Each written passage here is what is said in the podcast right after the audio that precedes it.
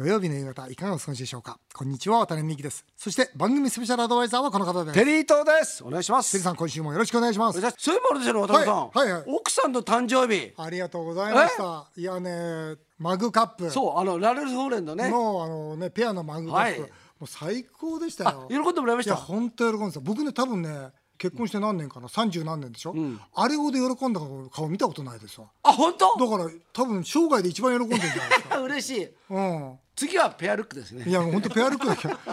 ペアルックだけは本当にやめていただきたいんですけど。ってことは、あのマグカップを使ってくれてんの？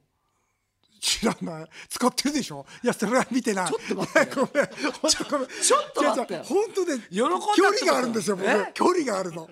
距離があるからちょっと。おかしいよ。喜んだってことはいやあげた時はえ？あのホテルでね、それこそあの息子夫婦2人と孫もみんないて、ホテルで食事をしたんですよ、でそのホテルでそれこそ息子たちが、まあ、息子の嫁、みんなでプレゼントをこう渡したわけですね、それであよかったよかったと、でじゃあ最後行くよということで、テリー伊藤さんからねこのプレゼントです。僕が出したわけですよ。それすんごい喜んでて。あらら。フレンチだったのねフランス料理、もう料理の話をぶっ飛んじゃって、ええもうマグカップの話ばっかり。あ本当？嬉しい。よかったですよ。だけど、今使ってるかどうか知らないけど。いやだってあれさ、あれねペアなんですよ。そうだよね。じゃあそうなんということは、渡辺さんも使わなくちゃダメなんだよ。そうだよ、うん。だけど僕はあんまり家ではね、コーヒー飲まないんだよね。マグカップ使わないんだわ。だって水割りばっか飲んでるからウイスキーの。だって朝コーヒーとか。ああ朝コーヒーに飲む時間はない。もうね朝はね牛乳飲んだてくるだから牛乳入れればいいじゃん。あ牛乳入れようか。牛乳お水だっていいじゃん。あそうしよう、うん、そうしてよ。そうしよう。使わないとね。うん、だから本当使ってんだな。今度写真撮ってきてよ、うん。あ二人二人で持ってるいいから。二人でさ あのガウンとか着ながらさ。いいからさ。でも乾杯するとこじゃ撮ってこようかな。はい、えーさて CM の後はウイルスと内向の時代。コロナ後の大転換を国家と個人はどう生き残るのかという本を緊急刊行された元外交官佐藤勝さんをゲストにお迎えしています。ぜひお聞きください。日本放送渡辺美希5年後の夢を語ろう。ゲストをお迎えしました。元外交官で作家の佐藤勝さんですよろしくお願いいたしますあどうも佐藤勝です。よろしくお願いします。はい、あの私と実は佐藤さんはですね同学年で先日もですね「週刊、えー新潮で」えー私は佐藤さんから逆にインタビューを受けるっていう、はい、そんなあことがどうもありがとうございます。あの非常に私あの刺激をあの受けまいした。いやいやとんでもない。やそれでね、はい。あの一番刺激を受けたのは会長室なんですよ。会長室、会長室。本当文字通り何にもない。テリーさんの人形だけありますけど 確かにそうですね。はい。えーということは、はい。人間力で勝負してるんだなっていうことをそこで非常に感じたんですよ。ありがとうございます。えどどれを感じましたそれ あのーそれはね大体何かある時には誰か要人と会ってるとかそういったような写真であるとかあ。るいは国からの何か表彰されたものとかそういったのを抱えていて私はこれだけ評価されてるんですよっていうことを見せようとすると。特に国会議員やった頃いろんな出会いがあるから写真とかたくさん出せるはずなんですよ。それを出さないでシンプルに部屋だけっていうのはここにいるのはこの素の私だけですよと。なるほこの感じっていうのがね非常に出てました。佐藤さん見るとこ厳しいねやっぱりどいやいやでも確かにそうですようんねそうだからあるのはテリーさんの人形と、はい 宮本選手の バットと。だからそれがやはりあの今日テリーさんと一緒だっていう話を聞いて、はい。やはりあの非常に重要なパートなんだなとそれも私は感じました。そうですか。そうなんです。あの日本放送にもよく出演されている佐藤さんですが、はい改めてプロフィールを紹介させていただきます。えー同志社大学大学院を卒業後、ノンキャリアで外務省に入省。ノンキャリアだったんですか？そうです私は専門職っていうあ、本当に？あのキャリア職員だとね、うんあっちこっちのポスト動かないといけないんですよだから一箇所にギッと座ってるっていうことに私魅力あったんでそもそもロシア語じゃなくてチェコ語やりたかったんですよね言ってましたよね。モスクワ大使館勤務を経てですね、はい主任分析官になられて、そしてその後いわゆる鈴木宗男疑惑っていうんですか？はいそこに背任容疑で逮捕されて東京拘置所に510日間もいたんですか？えー512日間いました。しかもねあの2年目の夏はねはい。そこそこ涼しかったんです。新刊に変わったんで。1年目の夏が厳しかった。うん、これあのプレハブのね、あのおー極社ではい。あの温度計はないんだけども、はい。昼40度ぐらいなんですよね。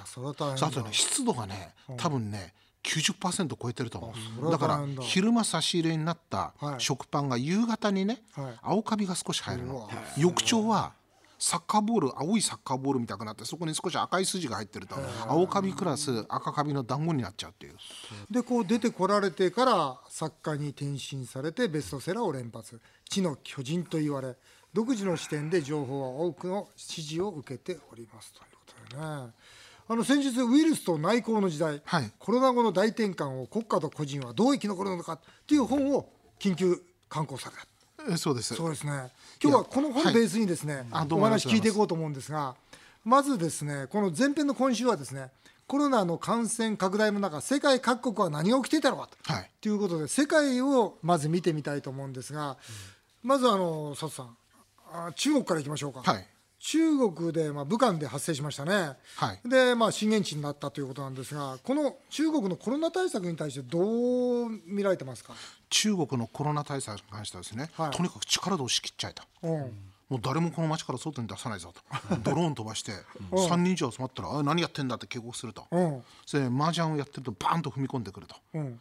それでもう本当に暴力をむき出しにする形で力で抑えきると。うんそのやり方で成功してますからねとりあえず、そうするとこの成功体験がん。中国が今香港でめちゃくちゃやったりとかねあるいはあのー今度はカシミールではインドとあの殴り合いで死者まで出たり、あるいは日本であんまり報道されてないけども、ブータンの東の方をよこせとか言って、うん。あの成功体験のところから、中国はものすごく自己主張強まってますよね。うです。かですから世界から見ると情報を隠してたんじゃないかと、ん。なんか変な感じだなって見られてるけど、中国は成功と思ってますね。あと北朝鮮、はい。北朝鮮はまだあれでしょ？実質一人も出てないって言って。えっとね最近ね。この前あ一人出た。でなんかねこの前言いました。あ脱北者がどうだとかね言ってまあしたけど。れもちょっと気になったのは、はい。あのそれほど北朝鮮をしっかり自分のところで体制で守ってたって言ってますよね。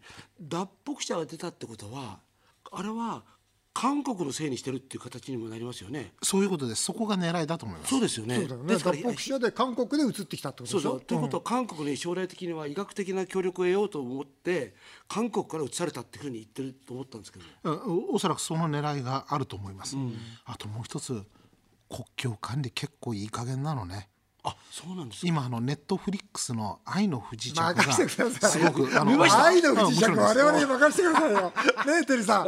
愛の不時着マニアですよ我々、いやですからあの愛の不時着で。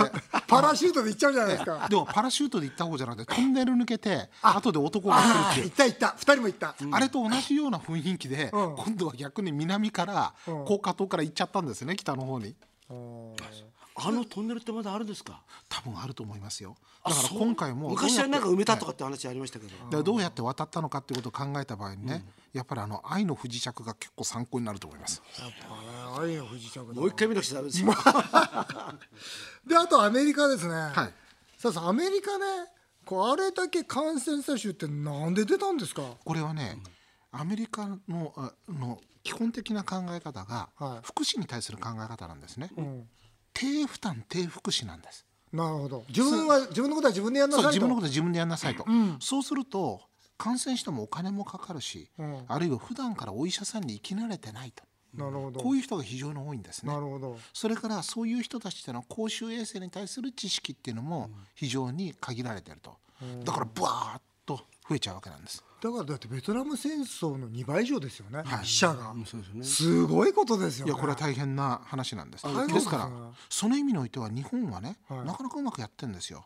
うまくやってんですか？初動の段階においてトレードオフだったわけですね。検査数をたくさん増やすか、うん。それとも重症者のケアをするかと、うん。そこのところで重症者のケアをするっていう限られたあの医療資源をあのそういう方向で配分したと。だから初動において間違えてないんですよね。なるほど。これが人数低く抑えてるところの一つの要因とあとはウイルスがどういうものだったかっていろんな分析とかこれから出てくると思うんですけどね。あのアメリカのね例えば共和党の集会なんか行くと、7割8割の方がマスクしませんよね。そう。で宗教的なこともあってそそうなると、まあ、日本の人たちは、まあまあ、マスク意外としてると思うんですけども。真面目だよね。そうなるとアメリカっていうのは収束するって感じがあんまりしない感じがするんで特にね、はい。この11月の大統領選に向けてまだまだ強気じゃないですかトランプさんが。これどうなんでしょうか、強気だししかもあとおいとこれは中国から来たもんだからなと、俺たちはもらい事故みたいなもんだと。言ってますよね。こんな感じにして 中国との関係をものすごい今緊張させてるでしょ、はい。大体ねここだけの話だけど、本当は国際法的には総領事館っていうのは自国民の保護だから、情報収集とかやんないって建前になってるんですよ。なるほど。ところが日本も含めてね、みんなやってんのいろんなるほなことど。まあスパイ行為ですね簡単にええーとね情報収集活動で非合法な部分がスパイ行為なんだけども例えば中国なんかだと電話帳政府の電話帳を入手することだってこれあの秘密文書になってますからスパイ行為ですから。なるほど。国によって違うんですよ。なるほど。合法非合法がね。スパイ行為やってる時は普通はね捕まえても静かに裏で返して終わりにするんですよ。うんうん。それを公表してなおかつん。総領事館閉めてその後ガサ入れするっていうのは開戦前夜ぐらいのレベルのやり方ですよ、ね、あそうなんですか。急にエスカレートしてます。今度は特にですよね。そうなるとやっぱりトランプさんがやっぱり11月に向けてさらに中国に対する圧力っていうのが強まる可能性ありますね。ただアメリカのその必ずしもトランプさん支持してるわけじゃないウォール・ストリート・ジャーナルっていう新聞の社説でね、これをトランプの選挙選挙対策と思ったら間違えるぞと、もうアメリカ人は本当に頭にきてんだと中国のやってることにと。バイデンだったって変わんないぞって言ってるからアメリカ全体の雰囲気ですね、それでこれからね渡辺さん一番私心配してるのは、はい。南シナ海でのは米軍と中国軍の偶発的な衝突。いなるほど。オバマさんの時代に軍事基地なんか作りませんよっていう約束をしたんだけども、約束はしたけど守るとは約束してないっていう話で。面白い。それで、あのーそれちょっとそれ面白いですよね。面白いな今の。今度僕それ使わせそれていただき使ってください。あの奥さんに浮気はしないと言ったけどもしないという約束はしたよ そう。だからこれ約束はしたけど守るとは約束してないっていうルールが入ってくると面倒くさくなるんですよ。約束と守るが違うんですよね。違うんだよそういう場合ありますからね。すごい。だってアメリカと中国のねその批判合戦のところでその新型コロナウイルスは生物化学兵器の侵略なんて言って言,、ね、言われてるところがあるんじゃないですか、でもねあれは嘘でしょ。あれは違う。要するに今やあれは嘘だね。DNA の解析が全部できるようになってゲノム、あのおデータ全部出るようになるでしょ、はいはいはいはい。どこで変異が起きてるかっていうハサミが入ってるかって追跡できるんですよ。ああそうなんだ。それで世界中に情報を公表してますから。ここれが自然に変わったのか、はいあるいは人為的に変わったかっていうのは分かるんですよ、ね。なるほど。だから生物化学兵器ではないと。そう。このコロナウイルスのはい。ワクチンいつぐらいにできそうなんですか？そういう。これはいろんな見方があるんだけども、あのおあと1年以内ぐらいっていう見方が強いんですが問題はね、ワクチンできても自国で囲っちゃうからくれるかどうかなんですよ。だからものすごいワクチン争奪戦になってるのと今回のヒューストンの中国総領事館をアメリカが閉めたのも、これアメリカ言ってるけどワクチン情報を盗もうとしてたからでしょ？でもそれと同じことはアメリカもロシアもうん。みんなやってる。だからそういうふうになってあのこのコロナ禍によって本にも書きましたけども、国家の国境の壁が強くなった国家機能が強化されてるんですね。それでみんな仲良くやっていきましょうっていう国際協調主義が、ん。今まではああのだから建前ですらなくなってきつつあって、自分のことでみんないっぱいっていうこういう感じになってますね、うん。実際食料なんかもねもう囲い始めてますしね、危ないですそうですよね。あそうなんですか。食料もそうエネルギーもそう、どんどんどんどん自国第一主義にねだからお金があっても例えば小麦なんか買えなくなる可能性があるのそういうことですね。インドなんか今や輸出規制してるから。そうなんですよね。だから渡辺さんが、あの本当に農業の方でもはい。作るっていうことに関心持ってやられてるんですけども、はい。あれもっと安全保障の観点からねそうですね。あの日本の国としてもっとサポートしないといけないんですよね。あのドイツとか台湾はね、比較的封じ込めに成功したじゃないですか、はい。逆にイタリアはこの医療崩壊を起こしたじゃないですか、はい。これどういう見方されてますか？私はね今まで一番説得力のある見方は、フランスの人口学者でエマニュエル・トッドさんという人がいるんですね。はい。最近あの「大分断」という本を出していてこれとっても参考になるんですけども、はい。家族類型と関係していると。要するに日本とかドイツっていう国は、うん。相続がもともと長男が相続すると、うんうん。権威主義的な体制でお父さんの力強いと、うん。こういうようなところっていうのは、うん。あのお自粛だあるいは法律で決めたって言っても国民があんまり文句言わないで従っていくと、うんうんそれに対して兄弟が平等に相続できるところっていうのは兄弟が平等だから、うん。あのお国民も平等だと考えると。うん。そういうところっていうのは子が非常に重要で、うん。あの自粛とか法律で決めても俺こう思うから私こう思うからって言って、言うことをそれ聞かないと。こういう違いっていうのがあるんでそのイギリスアメリカフランス、イタリアもそれに入るんだけども、そういうような家族類型の国の民主主義とうん日本やドイツみたいな国の民主主義体制っていうのは文化的な背景が違うっていう、うん。そこから説明してるんですが今まで私は読んだものの中ではこのトッドさんの説明が一番説得力がある。ということは要は命令が聞きやすいっていうそかう。だからそれは統制がしやすいってことですね。韓国も台湾も似てるわけです。うん。ドイツ台湾日本。それでまたロシアっていうのは全然別で、ん。あのものすごいそのあの独裁者的な指導者ねみんなそれ以外の人は全部平等で従っちゃうっていう傾向があると。うん。だから命令に従いやすいと。ね。中国の場合は民主主義体制じゃないですからまたちょっとまた別ですけどね、それぞれの文化みたいなものにねこう。だから影響されてるんですね。だからそのその側面を見ないと、うん。単に政府の政策だけじゃなくてなね。政府の政策をどうしてある国の人たちは聞いて、うん。ある人国では聞かないと、ん。例えば日本の場合には、うん。憲法22条で移転の自由、この中には移動の自由もありますからこれ保障されてる、ただし公共の福祉によって制限することできるから、本当は制限する法律作って罰則作っちゃってもいいんですよね。ところが国会で、渡辺さん国会議員だったらよくわかりますけども、そういう法律作ろうとしたらどんな感じになりますこれはもうとんでもないことになりますね。そうでしょ、まあできないそういうことに対する反対勢力は圧倒的に強いですね。それから法律ができても、必ず違憲訴訟を起こす人いるでしょ、あそしたら面倒くさい行政官からするとそんな裁判付き合うの、そうしないで自粛っていう形でやってくれると、でもこれは1930年代の終わりから戦争中に関して大政翼賛会ってありましたよね。あーありましたね。翼賛っていうのは天子皇帝や天皇をボランティア精神で自発的に支持するっていうことで強制はないっていうことですから。なるほど。翼賛の思想ですよね、この翼賛の思想が危機になると例えば東日本大震災の時には、絆とかボランティアって言葉になって、今回は自粛っていう形になってるから、意外と日本の伝統に即した形で問題処理してるかなと私は見てるんですよこれあのまあこのいつもいつ終わるか分からないこのコロナ騒動が経済的なことで、はい。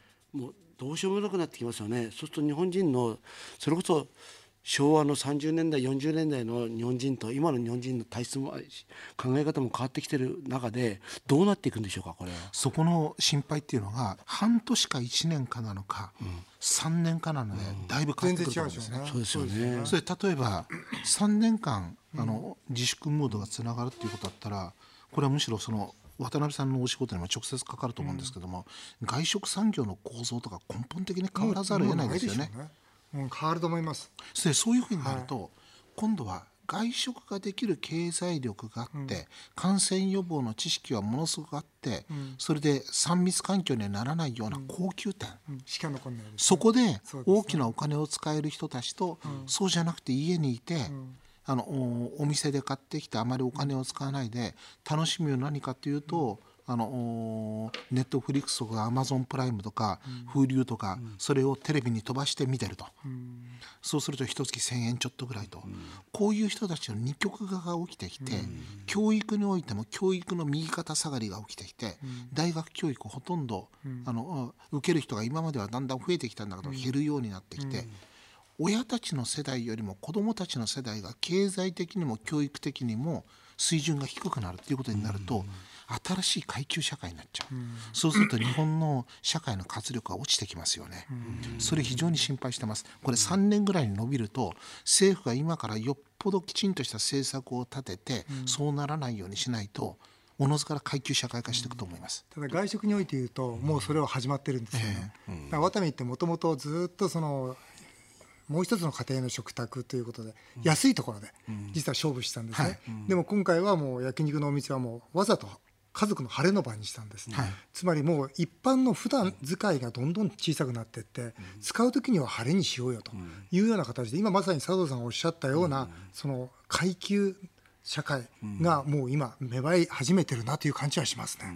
だからそこのところをどういうふうにしてその格差を是正していくか、それとともに一人一人が努力していくっていう自助努力も重要ですからね、そこのバランスをどう取っていくかっていうことでその舵取り難しいですよ。あそうですね。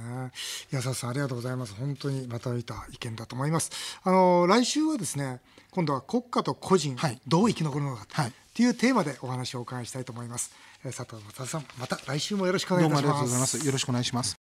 さあ続いてはメールを紹介させていただきます、はい。京都市のももちゃん。先日の唐揚げの天才尼崎の関西1号店のオープンに来ました。ありがとうございます。来たんだ、テリーさんは巨人ファンなのに、そうですよ。阪神タイガースと衣装で現れたでしょう、はい急に阪神ファンになった、テリー人形に触ると阪神が勝つと言ってました。テリーさんの人生何割ぐらい嘘なんですか？本当いい加減です僕はだから名古屋行くと中日ファンになっちゃうんですよ。だから俺の広島にも唐揚げの天才ができると急に広島カップになそうだ。でも今度日本中行くんで。コロコロコロコロ変わりますかそれらね頼みますよ。九州行ったらね、ホークス？そうもうホークスですね当然。頼みますよ、はい。これからもね頼みます、柔道道場経営のおすごいな。ね一徹さん、65歳。いつも楽しく聞いてます。娘夫婦が来月の妻の誕生日に横浜のホテル一泊プランを取ってくれました。おすごいじゃないですか。ですか、うん。しかしプランをよく見てみると、セミダブルベッドっていう部屋でした、セミダブルベッドって狭いよね。ダブルベッドより狭いんでしょ、無理でしょ。さすがに60代でセミダブルは照れております。渡辺さんテリーさんならこの夜どうやって過ごしますか？どうします？何言ってんですか。何言ってんですか？セミダブル OK ですよ。え？だってだって一人じゃないんだよ。二人でセミダブルだよ。分かってんの？でうも、ん365日のうちわずか1日ですよ。やっぱりあれだな懐深いな。えどうすんの？僕はこれメール見た瞬間にもうすかさずソファーってここにメモしてきました。ソファー。僕はソファーで寝ますよもちろん。セミダブルは譲りますよだって。ひどいよ当たり前当たり前じゃないですかそんなの。僕は死んだ気になって。ひどい男だな。死んだ気はひどい男だな。あっという間にお時間になりました。以上メール紹介でした。テリートさんまた来週もよろしくお願いいたします。はい。日本放送渡辺美希5年後の夢を語ろう。この番組ではリスナーの皆さんのメールをお待ちしております。メールアドレスは夢 5-1242.com 夢 5-1242.com メールを読まれた方の中から毎週1名の方にテリーと大社長のお店唐揚げの天才をはじめ全国のワタミグループで使える5000円のお食事券をプレゼントします今週のお食事券当選者はこの方です柔道道場経営のすごいなね、一徹さん。おめでとうございます。お送りしてきました。日本放送渡辺美希5年後の夢を語ろう。また来週のこのお時間にお会いしましょう。お相手は渡辺美希でした。あなたの夢が叶いますように。